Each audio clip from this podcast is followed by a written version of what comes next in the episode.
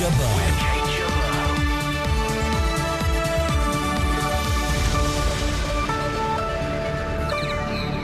This week, who'll win the tug of war over Libya's future? It is time for Colonel Gaddafi to go, and to go now.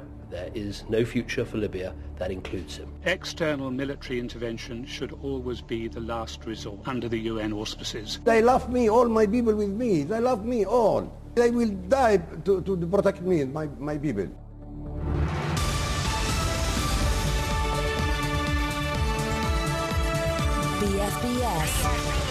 Sit Rep. Headlines. The Libyan Air Force has again attacked a rebel-held town in the east of the country. Opposition forces say planes tried to bomb Brega Airport and attacked forces in nearby Ajabir. Meanwhile, the International Criminal Court has said it will investigate alleged crimes against humanity committed by Colonel Gaddafi and his inner circle. And Downing Street's rejecting claims that Britain is isolated over the idea of a Libyan no-fly zone. The US Defense Secretary warned that will be an act of war. Egypt's Prime Minister has resigned. He'd been appointed by Hosni Mubarak before he was forced from office. The inquest into the deaths of the 12 people shot dead by Derek Bird in Cumbria last year has been told he was not facing jail for tax evasion as he feared. His accountant says he owed no more than £25,000. The Culture Secretary has approved Rupert Murdoch's complete takeover of BSkyB. That's after he offered to make Sky News independent over fears of his influence on news in Britain. And ministers have approved West Ham's plan to take over the Olympic Stadium after the London Games, but nearby Leyton Orient still threatening legal action.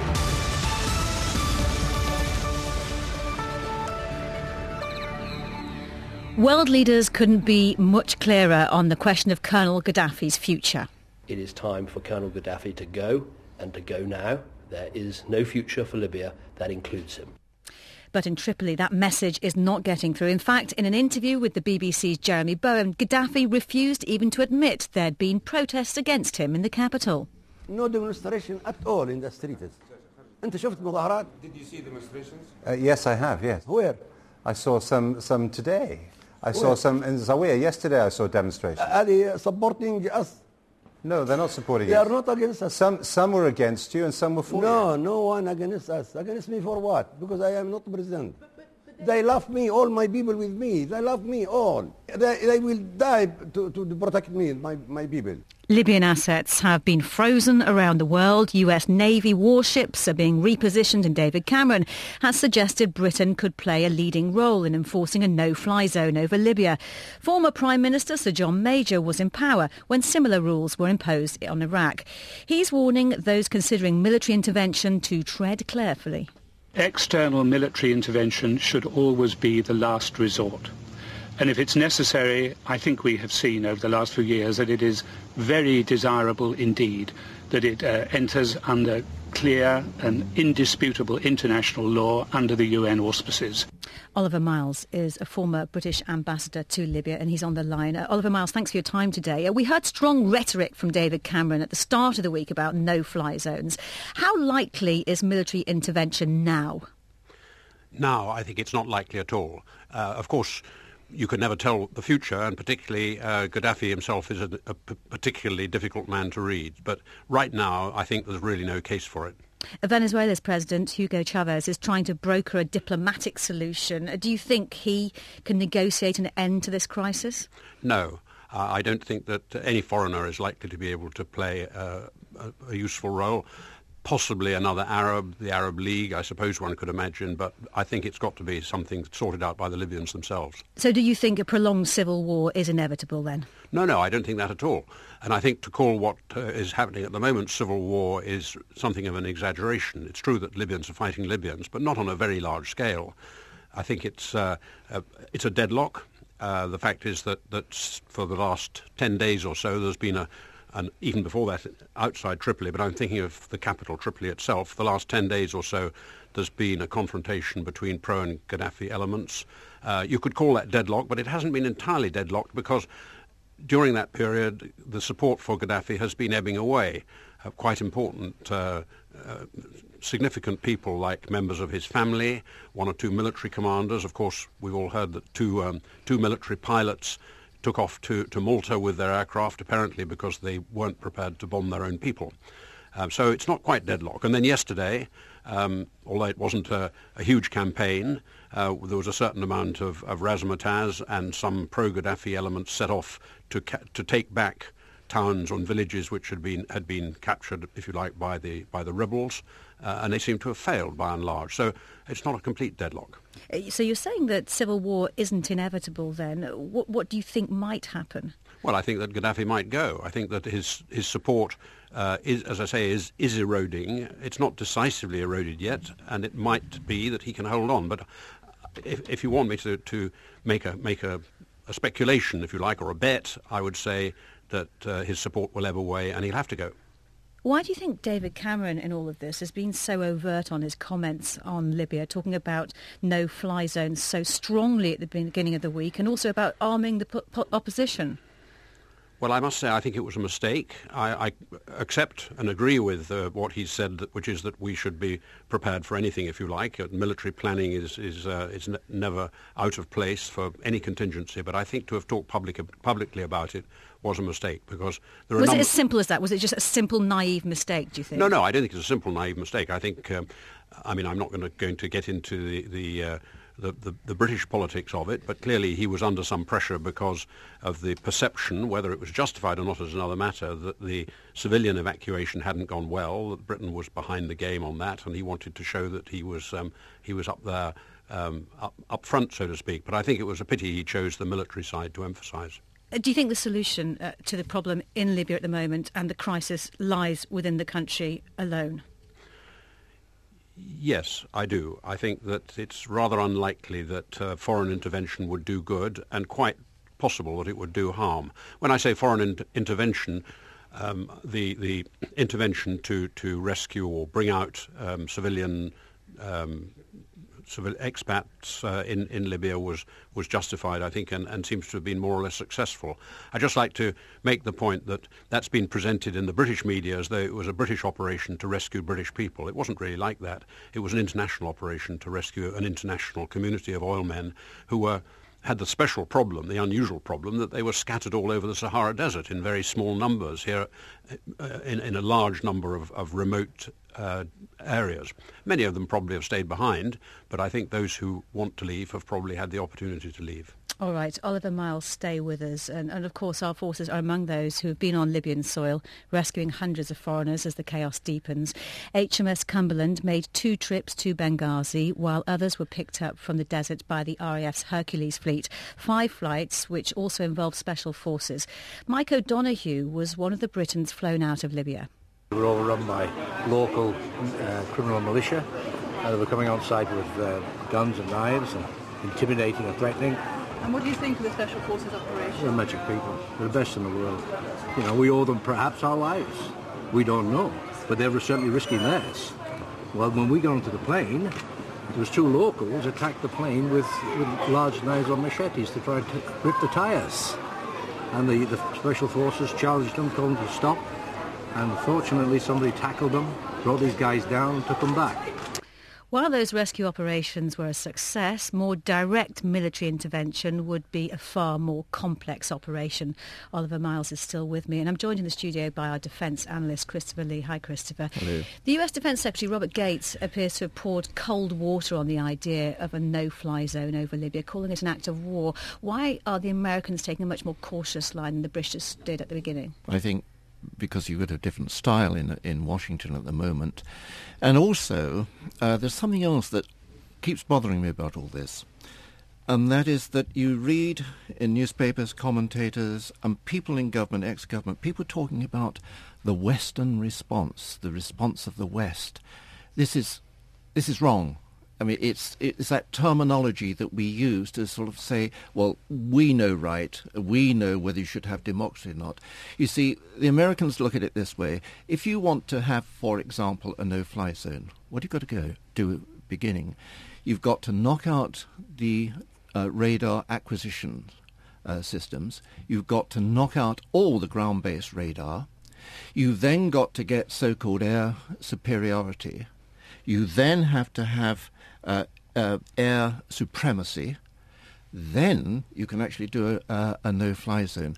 To what purpose? The other part of it You then start to interfere in somebody else's problem militarily, which I think Iraq, uh, Afghanistan makes it very cautious operation for the Americans. And that is why the Americans are actually saying, well, you know, let's just hang back because if anybody's going to get involved in this, it's going to have to be us and that is not a very good thing. Also in the studio with me is Professor Eric Grove, Director of the Centre for International Security and War Studies at Salford University. Hello to you, Eric. Hello. Um, how do you see this crisis panning out over the coming days? Well, I think it all depends what happens on the ground. I mean, uh, uh, as we've heard earlier, the, the, problem is has to be solved internally, really. And I, think, and I think it'll be interesting to see how elements within the armed forces decide the best way forward should be. Perhaps the most benign solution would be if it appeared to Gaddafi that he'd lost so much support that uh, he really had basically a choice. Either he stays and goes down fighting, which might be attractive to him, or he tries to find some bolt hole somewhere else. Uh, Oliver Miles, briefly, if you were advising Downing Street at the moment, what would you be saying to them? Well, I think uh, what the Prime Minister we heard at the beginning was saying was right, that the best thing for him to do is to go and to go as soon as possible so that the bloodshed comes to an end. I, I must just point out here that, that already we've made the situation more difficult, actually, by what we've, we've done in the United Nations. We went to the Security Council, which was the right thing to do. The Security Council passed a resolution immediately, which was commendable. But what did it actually say? It said all the countries in the United Nations are supposed to deny access to Gaddafi and members of his family, and if they do come into their territory, they're supposed to indict them before the International Criminal Court. Well, that's hardly going to encourage him to do what the Prime Minister suggested, which is to leave. All right, Oliver Miles, former British ambassador to Libya. Thanks for your time today. Um, Eric Grove, you signed a letter to the Prime Minister recently warning the cuts announced in the defence review should be re-evaluated. H- how have your concerns been heightened, or have they, by what's happening in Very Libya? Very much so. They've been confirmed, in fact. I mean, my main problem with the SDSR when it first came out was that it said that we need to respond to the unexpected, but yet we took out of service and have taken out of service exactly those forces that were best designed to respond to the unexpected. As I said in a recent press article, the first thing in American but press. So far, uh, what's our operations so far? Have they been affected by the defence review? Not well, exactly, I mean, I they? think that I think that shall we say the options that were potentially available have been reduced. Um, we might, in other circumstances, have possibly deployed Ark Royal into the area, which would give have given us options. The Americans have deployed one of their landing ships, the Ponce. They've deployed one of their flat-top ships, not very different from Ark Royal in some ways. Uh, the Kearsarge, which can operate Harriers too. They've got various options. Therefore, they say they're there for humanitarian purposes. If things go badly wrong, we could have said the same. We still actually have some flat-top ships that, that we could have deployed, but these operations we had with the Hercules were very dangerous. They were very risky. The special forces were able to prevent opposition. But if, for example, the opposition had been greater, if the situation had been less benign, we had no capacity to give aerial support to those missions. They were extremely risky and riskier than they perhaps need have been. Well, while talking up the prospect of military action in Libya, at the same time, the MOD's been setting out the first round of job cuts linked to the Strategic Defence and Security Review. And they've admitted some of those returning from Afghanistan next month could lose their jobs in the autumn. The RAF's cutting more than 2,500 posts, disbanding tornado squadrons at Lossiemouth and Marham. Jim Murphy is the Shadow Defence Secretary. It's remarkable that in the week when the Prime Minister and the government are talking about establishing a no-fly zone over Libya, amid all the turmoil that's happening there, they now turn their attention to our own RAF and sack so many trainee pilots. Now, while they wouldn't be deployed over Libya, of course, if the no-fly zone ever happened, these are the remarkable men and women who would be expected to enforce any future no-fly zones um, in hotspots across the globe. Christopher, the Prime Minister said he'd protect frontline operations in Afghanistan. Does this amount to a broken promise? No, it's not a broken promise. Promise. It's. I mean, there's a remarkable. If you go in Whitehall and you go and talk to people, as I do around, you know, the Cabinet Office and MOD and uh, other places, you realise there's an astonishing amount of incompetence. This is the decade almost of incompetence in making So it's just a mistake making. saying that anyone currently serving in Afghanistan wouldn't be facing redundancy, was it? It's it's inept. It it is utterly inept the way that it is being handled. Like the whole all these statements that have come out about Libya, inept. It st- stupid on part of the Foreign Office and on Downing Street. They should have been easier. They should have been more laid back. They should have thought what they were saying. Badly advised. Badly advised indeed. Do you remember? Um, that what they were saying originally about uh, you mustn't send emails to people who are going to be going to be made redundant. It sort of rates with that what's going on at the moment. Christopher, Eric, stay with us. Sit Rep with Kate Chabot. Still to come this week, a career change for veterans from the front line to the classroom. Very rewarding job when you see a student, you know, start with a student in September who will hardly make eye contact with you when they finish the course, got a handful of qualifications that they can take to employers. The change in them is, is, is miraculous. The events in Libya aren't just being watched closely in London and Washington, but in Beijing and Tehran. They're attracting a different kind of attention. China and Iran have both moved to try to stop any repeat of the protests that have already forced out Tunisia's President Ben Ali and Egypt's Hosni Mubarak, and now threaten Colonel Gaddafi. Earlier, I spoke to Steve Crawshaw from Amnesty International. What we've seen is a series of um, arrests in uh, China, for example, there have been more than 100 activists have been um, detained or placed under surveillance um, in the in the past month, um, and clearly arrests are happening the whole time, but there's no question that there is an increased sensitivity, an increased worry that people will look elsewhere in the world and say, well, we also demand some basic rights. In Iran, uh, some of the main um, opposition leaders, Mir Hossein Mousavi, Mehdi Karoubi, two of the, of the, the key players there, um, from, including from uh, the disputed elections of 2009. There were reports which are very contested. We had heard they originally had been taken away and disappeared, then they were claimed they were merely under house arrest. That is going back and forth. But again, we're seeing that Iran is very unsettled, is reacting not by opening up, but by trying to close down. That is, of course, completely unacceptable. Now, the UN has referred Libya to the International Criminal Court over the deaths of civilians. What kind of implications does that have elsewhere, do you think? Crucially, it also opens up possible referrals in the future where it has seen the Security Council will be very reluctant to repeat what it did in 2005 when it referred the case of Sudan, of Darfur and Western Sudan to the court. And we are very much hoping that what one might call the unevenness of justice, the fact that governments pick and choose who they want to be held to account, that maybe that can finally begin to change. And what kind of effect do you think the UN's referral of Libya to the International Criminal Court could have on Afghanistan?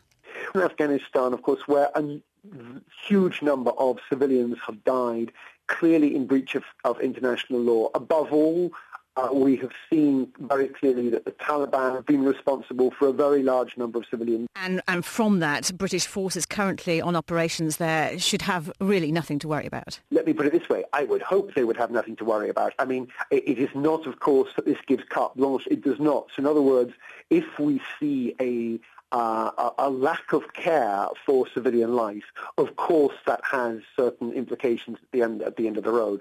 NATO forces um, have, and therefore including British forces, have clearly been taking greater precautions um, than was previously the case. No one questions the challenges that are there, but the fact is the protection of civilian life is crucial, both in legal terms, plus also, of course, in practical terms of, of, of keeping the hearts and minds of the population. Steve Crawshaw from Amnesty International. Staying with Afghanistan, Hamid Karzai has been in Britain this week, meeting the Prime Minister at Downing Street. And while David Cameron again confirmed he wants our combat role in the country to end in 2015, he's insisted Britain will remain closely involved in Afghanistan's future. Beyond 2015, Britain and Afghanistan will continue to have a very strong relationship, a relationship based on diplomacy, on trade, on aid, on development, on military training, above all on friendship, because Britain is an all-weather friend, not a fair-weather friend to Afghanistan. But a committee of MPs is warning there are risks in the Prime Minister's exit strategy. Richard Ottaway chairs the Foreign Affairs Committee. There's no doubt about it. There have been great tactical successes. Um, in the south, but across Afghanistan as a whole, the situation remains very precarious indeed. And we think that actually it is time to get on with the political process because with the deadline set, with every day that you're fighting, you're not talking. and we don't think that's in anybody's interest. Well, Christopher Lee is still with me, as is Professor Eric Grove. Uh, Christopher, let's just go across the border to Pakistan because we've had the assassination this week of Shahbaz Bhatti, a minister in the country's government who's opposed Pakistan's hardline blasphemy laws. Um, how could that impact on operations in Afghanistan? Uh, Shahbaz Bhatti uh, is a, or was uh, a Roman Catholic. He was the minister responsible for trying to bring every, everybody together. The uh, what he opposed in or what he wanted and a lot of other people wanted the blasphemy laws at the moment say if you apparently blaspheme Islam then you will suffer death penalty. He and a lot of other people were saying we're not against the blasphemy laws you shouldn't do that anyway but please do not execute people. The fact that he was executed by Taliban they claim to have executed him, shows the weakness of the government yet again, because this is the second killing, similar killing uh, this year uh, already. Um, the, Af- uh, the Pakistan government is vulnerable. The army is trying to take control, in fact, is running as best it can the corrupt government of Pakistan. The intelligence services are backing Taliban. You cannot get a solution in Afghanistan without Pakistan. If Pakistan is in no condition to assist in that, we're just going to be there for longer. Is that what you're saying? It could be that the 2014 deadline for pulling out of combat troops it is fudged in such a way as that people start coming out, but there will be troops left who will have a combat role. And I think that, you know, basically thinking about what does this mean for British forces, mm. it means that there may still be what David Cameron says, we're a fair weather friend. No, we are a true friend of Afghanistan. We will leave people there in training roles. That training role could turn into a combat role, even if they have to rewrite the terms of reference, and that's what they're planning to do at the moment. Oh, Eric Grove. Yeah, Pakistan is effectively going down the tubes. It is becoming a country that is dominated by Taliban and extremist forces, and the government is just it just finds it impossible to do anything against it. We have lessons in the past that if you have a pro-insurgent government over a border, putting down an insurgency is extremely difficult, if not impossible. So with Pakistan becoming increasingly radicalized, it's going to be extremely difficult for the insurgency in Afghanistan Afghanistan to be sufficiently stabilised that a withdrawal, I agree with Chris, a withdrawal of the kind that we st- still seem to be talking about will be possible. Right, thank you. Stay with us. Could military veterans make a difference in some of our toughest inner city schools? The government thinks so, which is why it's investing in a one and a half million pounds in three projects to turn former service personnel into mentors for school kids. It's based on a similar and highly successful programme, Troops to Teachers in the United States. Tim Marsden spent 36 years in the RAF. For the last five years, he's been working in the classroom. I'm from a, a Barnardo's boy who, who came from, from that background. I think you understand some of their frustrations and, and perhaps you have a, a little bit, as I said, a bit of empathy with where they are. At present, it's estimated there are 16,000 children under the age of 16 who are outside the school system. Nick Gibb is the school's minister. Forces personnel have many of the virtues that we need in our schools. They have a sense of discipline, they have a sense of purpose, and a belief in teamwork, and that's how the forces work, through teamwork. And it's those values and skills that we want to see in our schools. So for us, it's a, it's a great opportunity to encourage more um, former personnel into schools to raise standards of behaviour. And what are the qualities in particular you're most interested in? Is it the leadership or is it just the old-fashioned military discipline?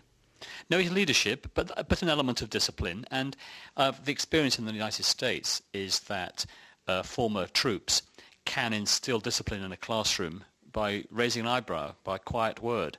Uh, so they have instinctive skills of instilling discipline and self-discipline amongst young people that they have learnt to develop as they train their own troops in their former careers. And it's that skill and, and those virtues that we want to see in our schools. Also, um, they provide good role models, particularly for boys. And in the States, the Troops to Teachers scheme, 82% of those that did come into teaching from the forces uh, were male, and that compares with the traditional route into teaching, where only 18% are male. So it's a good way of achieving more good role models for boys, particularly those from uh, more disadvantaged backgrounds. What about the knowledge of specific subjects? Because a lot of teachers now would argue that the education is really the important thing. Well, the Troops to Teachers scheme that we'll be saying more about uh, in the next few weeks, if for those that uh, uh, leave the armed forces without a degree, we're going to have a, uh, a, a, a fast-track uh, scheme with financial subsidies to enable uh, those potential future teachers to obtain a degree and to acquire qualified teacher status.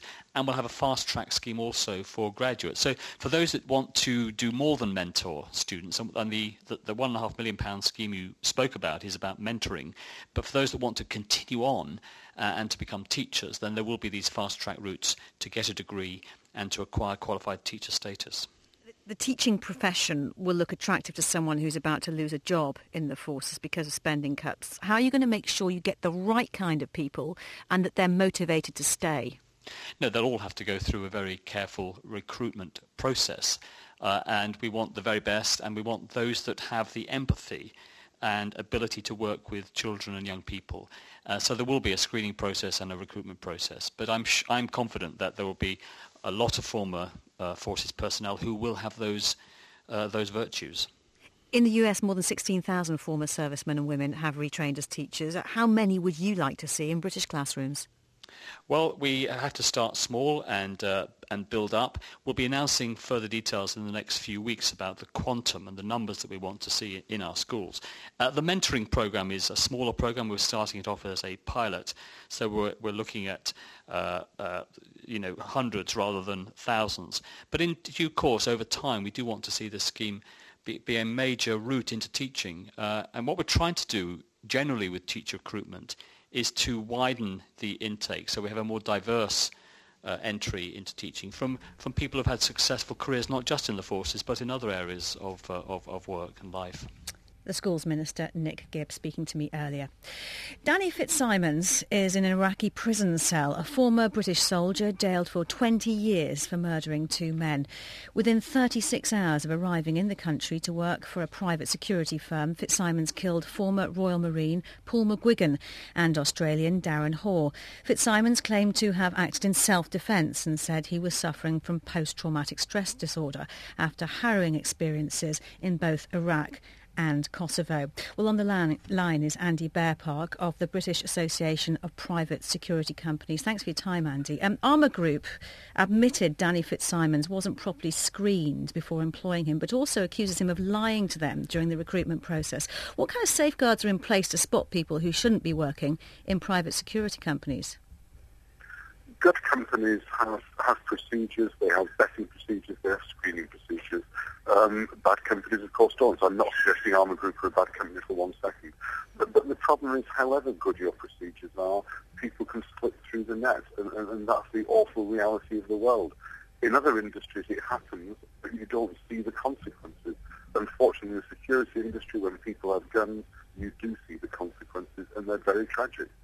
Within the military, there are support networks set up to deal with the kind of problems that arise, perhaps post-traumatic stress disorder. Is the private sector properly equipped to help, do you think? The short answer is no, but it's moving in the right direction. Five years ago, the security industry didn't even recognise PTSD. There have been a number of projects since then, which the British Association has been proud to be involved in, which has been introducing things which are well known in the military into the industry. And so progress is being made, but it's a journey, and we're not at the end of the journey yet. All right, Andy Bearpark, thanks for joining us. Um, Professor Eric Grove, if you're hiring ex-service personnel, you'll inevitably come across people who've witnessed horrifying things. Don't you need better ways to spot the signs of post-traumatic stress disorder or people who are simply not suitable for the work? That's right. I mean, it, it's difficult. I mean, in the past, of course, we didn't recognise PTSD, really. You know, there was, there was, it was a stress, and we seem now perhaps bringing people back quite rapidly from a, a wartime situation where horrible things happen into a, a, more civilian type of situation. That contrast helps helps sort of create it. And I think in a way we're learning as we go on because I think the this is very much a developing thing because of this brief war experience then coming back to a more normal type of environment.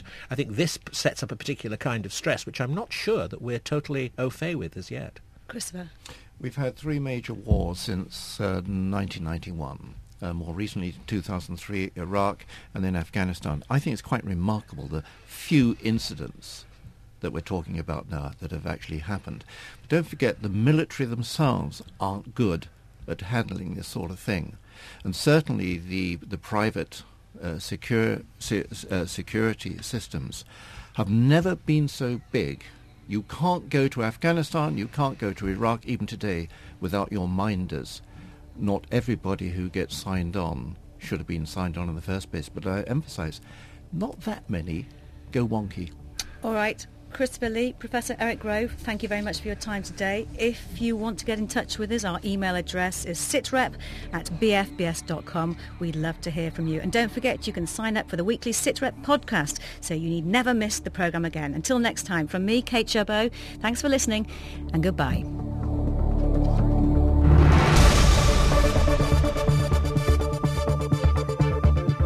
This is Sitrep on BFBS.